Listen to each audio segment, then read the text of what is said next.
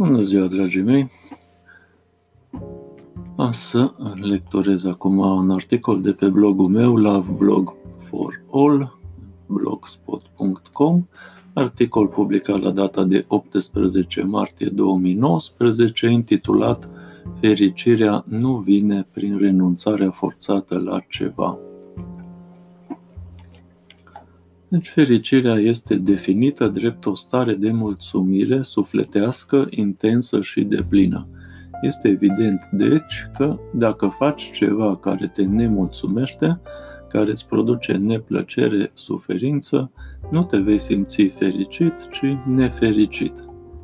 Există mulți oameni care ne îndeamnă să renunțăm la tot felul de lucruri ca să devenim mai fericiți. Există multe articole pe internet de acest gen, dar nu ne explică și cum poate fi operată renunțarea astfel încât să nu ne producă senzația de neplăcere, suferință, adică de nefericire de fapt. Am întâlnit chiar articole cu liste de genul N lucruri la care trebuie să renunți pentru a fi mai fericit. În acele lucruri sunt incluse gânduri, dorințe, obiceiuri și așa mai departe. Ți se spune că trebuie să renunți la ele, că nu ai de ales dacă vrei să devii fericit. Dar dacă ai renunța la ele, la acele lucruri, nu ai putea dobândi automat fericirea, deoarece fericirea vine din ceva ce dobândești, nu din ceva de care scapi, de care te lași, te dezobișnuiești. Deci, în ideea că poți scăpa de o nefericire, dar asta nu înseamnă că automat devii fericit. Da?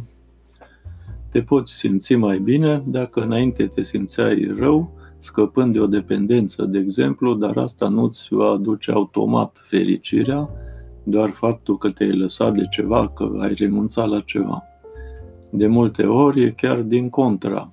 Adică te vei simți mai nefericit de fapt dacă nu ai rezolvat cauza și nu ai înlocuit sau transformat lucrul, obiceiul la care ai renunțat cu altul mai potrivit în compensare.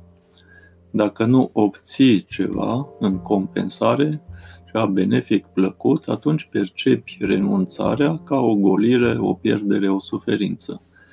De exemplu, un obicei nociv care e nociv deoarece reprezintă un exces, excesul fiind nociv, de fapt, nu obiceiul în sine, îl ai deoarece el te ajută, în ghilimele, te ajută cu ceva, ai anumite beneficii de pe urma sa.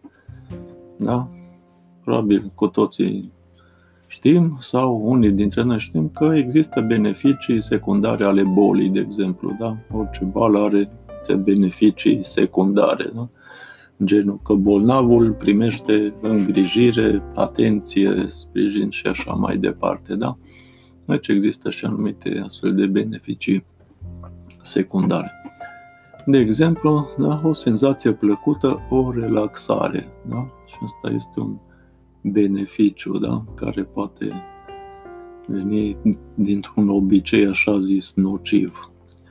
Așadar, deci senzație plăcută, relaxare, dar pe de altă parte are și efecte nocive, secundare, colaterale.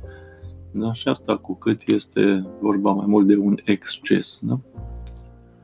Deci la fel este și cu boala, prin analogie, unii oameni devin dependenți de starea de boală și nu mai vor să scape de ea, deoarece au anumite beneficii colaterale privind statutul de om bolnav da? și în special copiii profită de asta, cei din jur sunt mai atenți cu ei, mai afectoși, mai empatici, mai drăguți, mai iubitori, mai serviabili, scapă de anumite sarcini, datorii, responsabilități, se pot odihni și nu mai sunt stresați de alții și așa mai departe.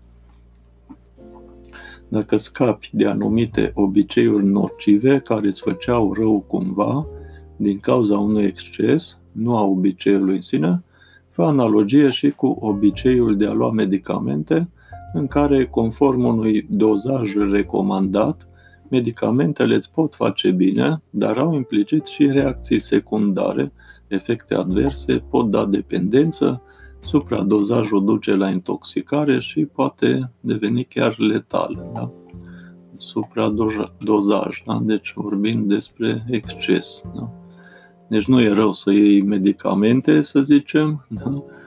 medicamente recomandate da? de medic, asta, dar în exces este clar că uh, duce la suferință, nefericire și așa mai departe. Da? Deci în farmacologie se vorbește astfel de dozaj. Adică există doză terapeutică, doză maximă, doză toxică și doză letală. Da? Pe scurt, așa ce înseamnă asta, doza terapeutică este cantitatea de medicament care determină apariția efectului terapeutic dorit. Doza maximă este cantitatea maximă de medicament care poate fi administrată fără a provoca efecte nocive Doza toxică este cantitatea de medicamente care determină efecte toxice. Doza letală este cantitatea de medicament care produce moartea. Da? Deci am exemplificat și așa ca să se înțeleagă mai bine, deci că totul depinde de măsură, de dozaj, căci orice îți poate face bine într-o anumită doză, în doză exagerată poate să-ți facă rău. Da? Deci uh, am un principiu așa după care am ajuns să mă ghidez înțelegând aceste lucruri care sună așa, insuficiența și excesul sunt dăunătoare. Da? Deci, să zicem așa și în cazul uh, da, terapiei medicamentoase sau orice fel de terapie, dar exemplificând aici terapia medicamentoasă, dacă nu iei, medic, ești bolnav și nu iei medicament sau îl iei prea puțin în doză prea mică, acolo e vorba de insuficiență da? și excesul, dacă e în exces, iar sunt probleme. Da? Deci insuficiența asta și excesul sunt dăunătoare în sensul că nu sunt, ok, nu sunt benefice, da?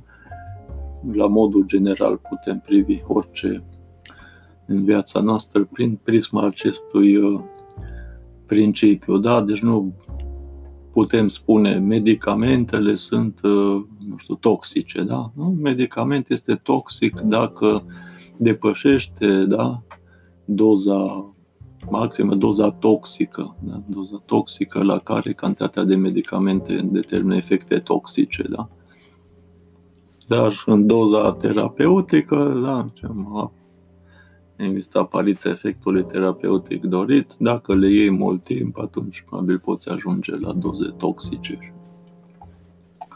La fel este și în alimentație, da? Deci am citit niște studii, rapoarte care spun că, de fapt, majoritatea, deci de către nutriționiști, spun că majoritatea bolilor, de fapt, se bazează pe supraalimentație. Deci omul modern, de fapt, se supraalimentează. Da? Și de aici apar deci este un exces, exces de, de alimente, exces de proteine, exces de sare, exces de zahăr, exces de, știu, da? în care ajungem să avem probleme. Da? La fel și insuficiența, nu te alimentezi suficient, normal că suferi de malnutriție, de tot felul de, de reglări da? și disfuncții. Deci la fel este peste tot. Ok. Să luăm acum un alt exemplu. Fumătorul, de exemplu, fumătorul, obiceiul de a fuma, da? la fel putem privi și asta insuficiență și exces. Fumătorul nu suferă neplăceri din cauza că fumează, din cauza actului de a fuma în sine sau obiceiului, ci suferă neplăceri deoarece fumează mult, excesiv, da? și e ca și cum ar depăși doza maximă, ar ajunge la doza toxică. Da? Cercetările efectuate pe fumători, de fapt îi vizează pe cei ce fumează mult, adică minim un pachet pe zi de regulă. Deci majoritatea studiilor, am citit un studiu în ăsta, ziceau că de fapt studiile iau în considerare fumători, nu știu, care fumează cam două pachete pe zi. Bun, deci sub 5 țigări pe zi, de exemplu, în general nu este considerat nociv fumatul, deoarece nu apar efecte nocive la această doză. Da? Deci, în plus, contează și efectiv cât fumezi în mod real, adică cât fumi inhalezi în plămâni Căci unii țin țigara în mână mereu și trag de multe ori de ea, din ea, alții o lasă în scrumieră și uită de ea. Deci mai sunt fumători pasivi mai mult decât activi. Da? Deci sunt care își aprind o țigară la o discuție și efectiv uită de ea și mai aprind una și nu și n-am fumat două pachete de țigări, dar de fapt dacă față de altul care își ține țigara în mână și trage poate de 20 de ori dintr-o țigară, da? el de fapt e la nivelul unui care a fumat, nu știu, 5, 6, 6 țigări sau și o fumă mai mult pasiv. Deci, de înțeles faptul acesta că contează, da, uh, doza, măsura, da, mereu. Și în orice statistici, de și statisticile sunt uh, destul de relative din acest punct de vedere. Da?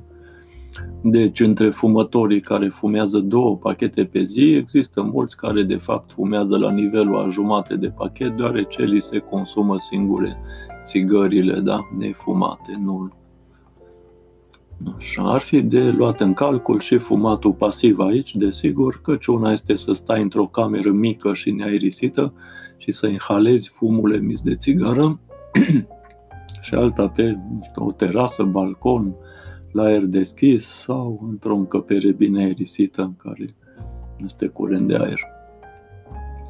Deci am vrut să subliniez prin aceste detalii faptul că totul e relativ că este în funcție de sistemul de referință situațional specific, deci și rezultatele cercetărilor statisticilor sunt relative, au marjele lor de eroare, deoarece oamenii au obiceiuri și comportamente foarte diferite.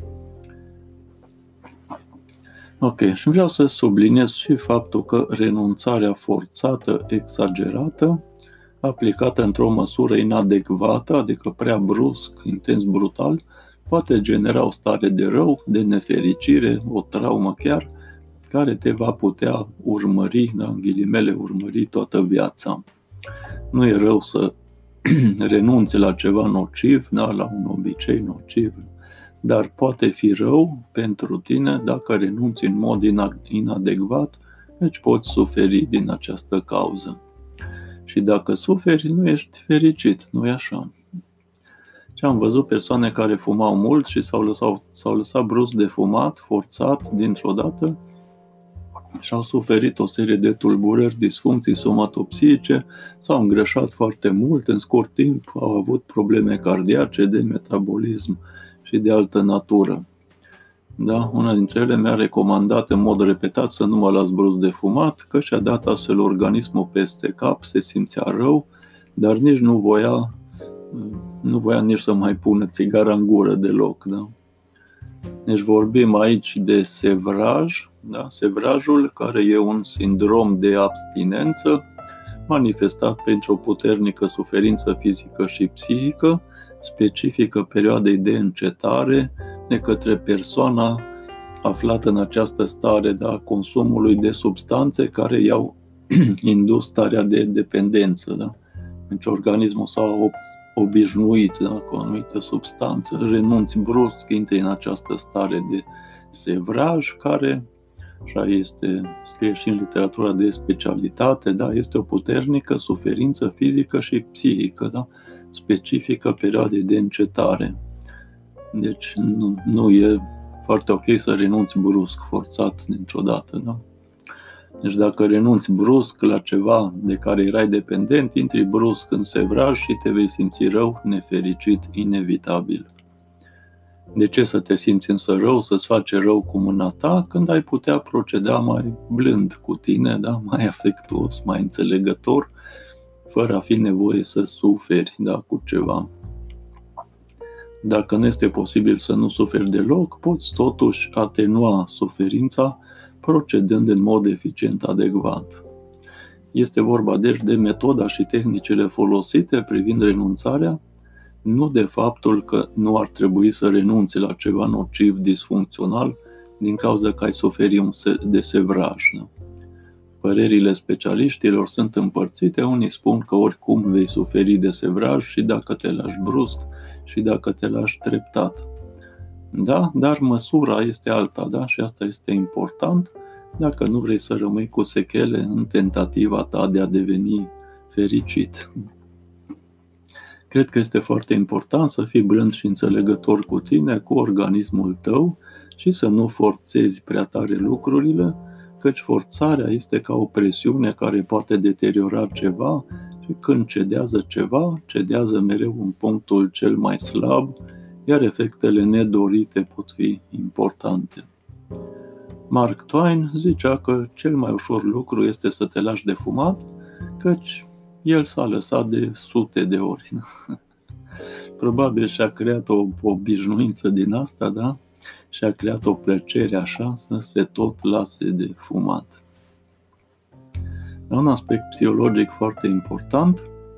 Psihologic, percepția creată de îndemnurile de a renunța forțat la ceva pentru fericirea ta este că pierderea a ceva te poate face fericit, nu obținerea a ceva, iar asta poate conduce la a adopta o gândire și un comportament disfuncțional, așa cum unele curente spirituale au dus la practici aberante, autoflagelante, pe ideea că suferința te ajută să te dezvolți, să evoluezi, că te întărește și că ce nu te ucide te face mai puternic și așa mai departe, tot felul de astfel de afirmații și adepții acestor curente își produc singuri suferință fizică zilnic, își mutilează corpul, se autoflagelează, crezând că astfel vor deveni mai buni, mai evoluați, mai superiori, mai fericiți, suferind zilnic.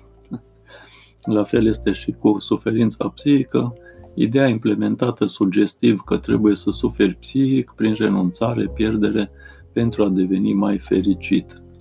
Este ilogic, utopic, căci fericirea vine din ceva ce obții, câștigi, împlinești, din ceva ce faci pentru asta, o acțiune, nu din ceva ce pierzi, ceva ce nu mai faci din inactivitate.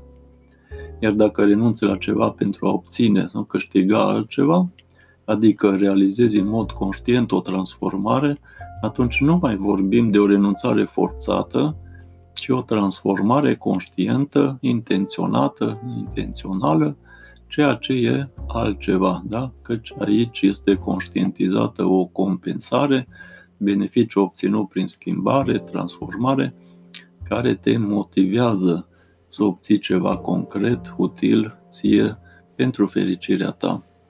Obținerea acestui beneficiu poate contribui în mod real la starea ta de bucurie, împlinire, fericire renunțarea forțată la ceva, fără compensare, fără bucuria oferită de compensare, nu poate duce la fericirea ta.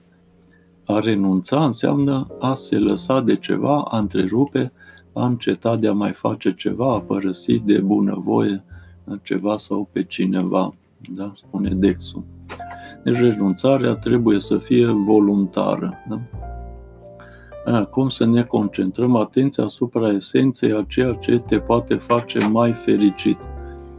Nu renunțarea în sine la ceva, ci ceea ce ai putea obține ca rezultat în urma renunțării, beneficiul real îți poate conferi senzația că ești mai fericit.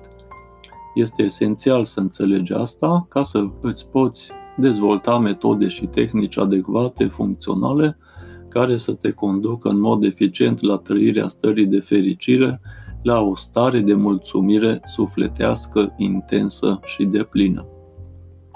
Dacă te forțezi să renunți la ceva, este ca și cum ai lupta de fapt tu împotriva ta, împotriva voinței tale, împotriva unui obicei toxic, da? în ghilimele toxic, pe care îl ai, deoarece el îți oferă ceva de care tu simți că ai nevoie, trebuință, că te împlinește cumva. Asta înseamnă să fii în conflict, de fapt. Da? Pe de o parte vrei să renunți la ceva, pe de altă parte nu vrei, că ai multe beneficii, da? și apare o luptă internă, tensiune, încordare, stres.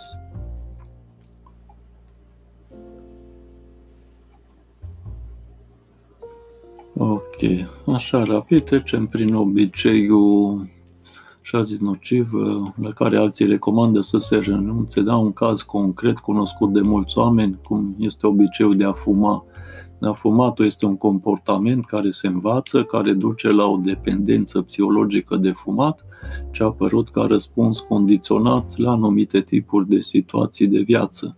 O situație stresantă, da, cazul cel mai general, căci cu cât este mai stresat, cu atât fumătorul fumează mai mult pentru a se liniști, calma prin acest ritual. Da?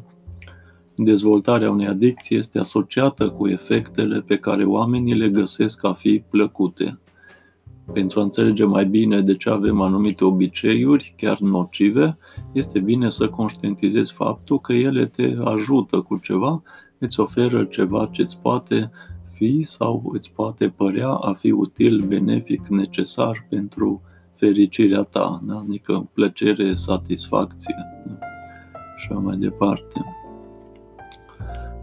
În doze mari, nicotina este depolarizant al receptorilor nicotinici, în plus determină creșterea nivelului dopaminei la nivelul creierului, da, datorită inhibării monoaminoxidaza responsabilă de metabolismul dopaminei.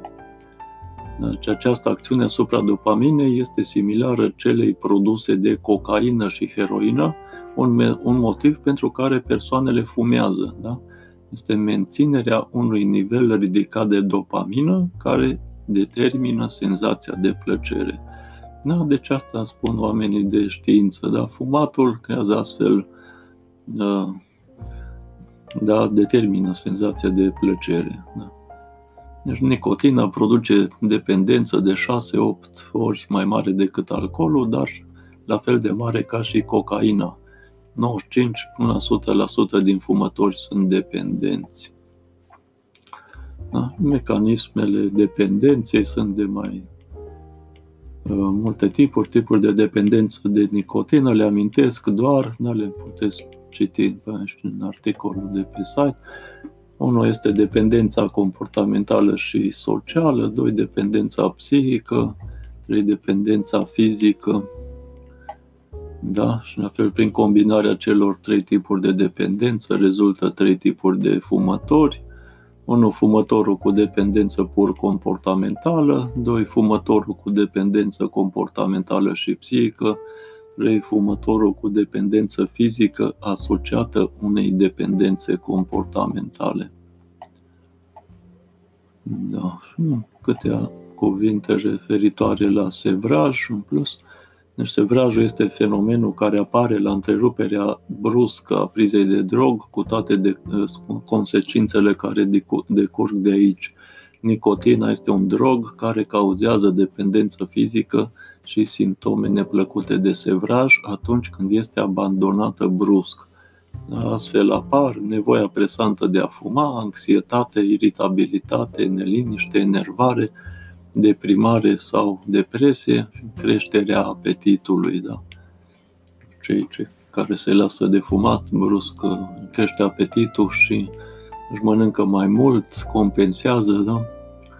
Se îngrașă. Deci ce, ce este interesant, ce am observat, de exemplu, la fumat, e senzația asta de cumva de a fi plin, de a te umple cu fum, de a da, cumva e senzația asta de împlinire când nu mai fumezi, simți nevoia de a te umple, de a te de a fi plin, da? Cumva era senzația de a fi plin cu fum, este o senzație așa cumva interesantă. Atunci, de obicei, nu e numai o creștere, să zic, a apetitului sau una din cauza creșterii apetitului, bun, sunt și referitor uh, anumite mecanisme da, la nivelul uh, digestiv, dar este și o componentă psihică, da? Deci să te umpli cu ceva, să uh, uh, și atunci mănânci mai mult, da? Deci începi să mănânci mai mult, să compensezi, da? Ok, nu mai continui pe tema obiceiului de a fuma, am vrut doar să se înțeleagă faptul că obiceiurile nocive oferă ceva, o plăcere în general, o satisfacție, da, o senzație de împlinire, ceva în genul ăsta, de care poți de- deveni dependent și la care este greu să renunți forțat, fără a compensa cu altceva un alt beneficiu bine conștientizat, motivant. Dacă nu alegem o conștient, da, să compensezi, să transformi asta, atunci uh, automat în mod subconștient uh, uh, din subconștient se realizează așa compensarea, ori automat începi să mânci mai mult, ori ceva în genul ăsta. Ok. Deci, în concluzie, nu recomand renunțarea forțată la ceva decât în cazuri excepționale în care nu se poate proceda altcumva, excepțiile întăresc regula, iar situațiile de excepție cer măsuri de excepție, desigur. Atrag atenția asupra faptului că este disfuncțional, chiar periculos, să ajungi să crezi că renunțarea sau suferința te poate face mai fericit, căci atunci atunci poți ajunge să cauți în mod subconștient, să tot renunți la câte ceva, să suferi continuu, crezând că asta te poate face fericit, căutând fericire în asta. O fericire pe care, bineînțeles, că nu o tot cauți, o tot încerci să obții, dar nu poți. Nu poți obții așa, în acest mod. Eu aș afirma faptul că dacă conștientizezi ceea ce ai putea obține benefic și util pentru tine, în urma renunțării la ceva, și ești bine motivat să obții acel ceva, atunci renunțarea va veni de la sine, fără forțare, în mod firesc și natural.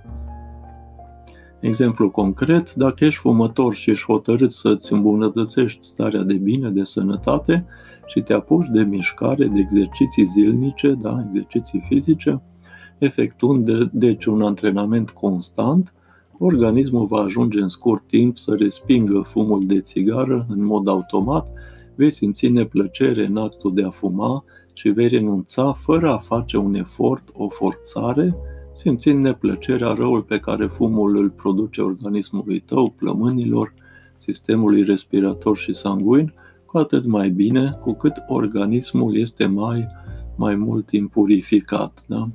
Cu cât, să zicem, faci mai mult exercițiu fizic, cu atât vei simți mai bine această respingere. Da? Vei renunța în mod firesc, să zicem așa, la fumat, nu în mod forțat. Da?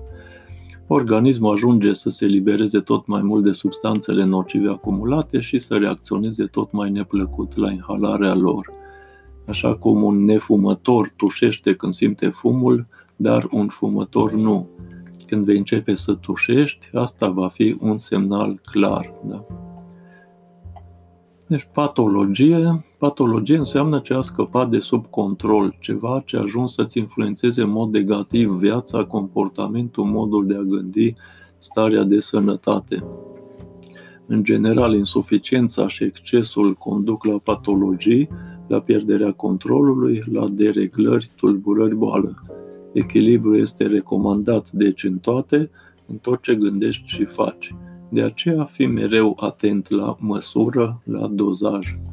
A cădea în extreme înseamnă ajunge în situații de insuficiență sau exces, adică în blocaj.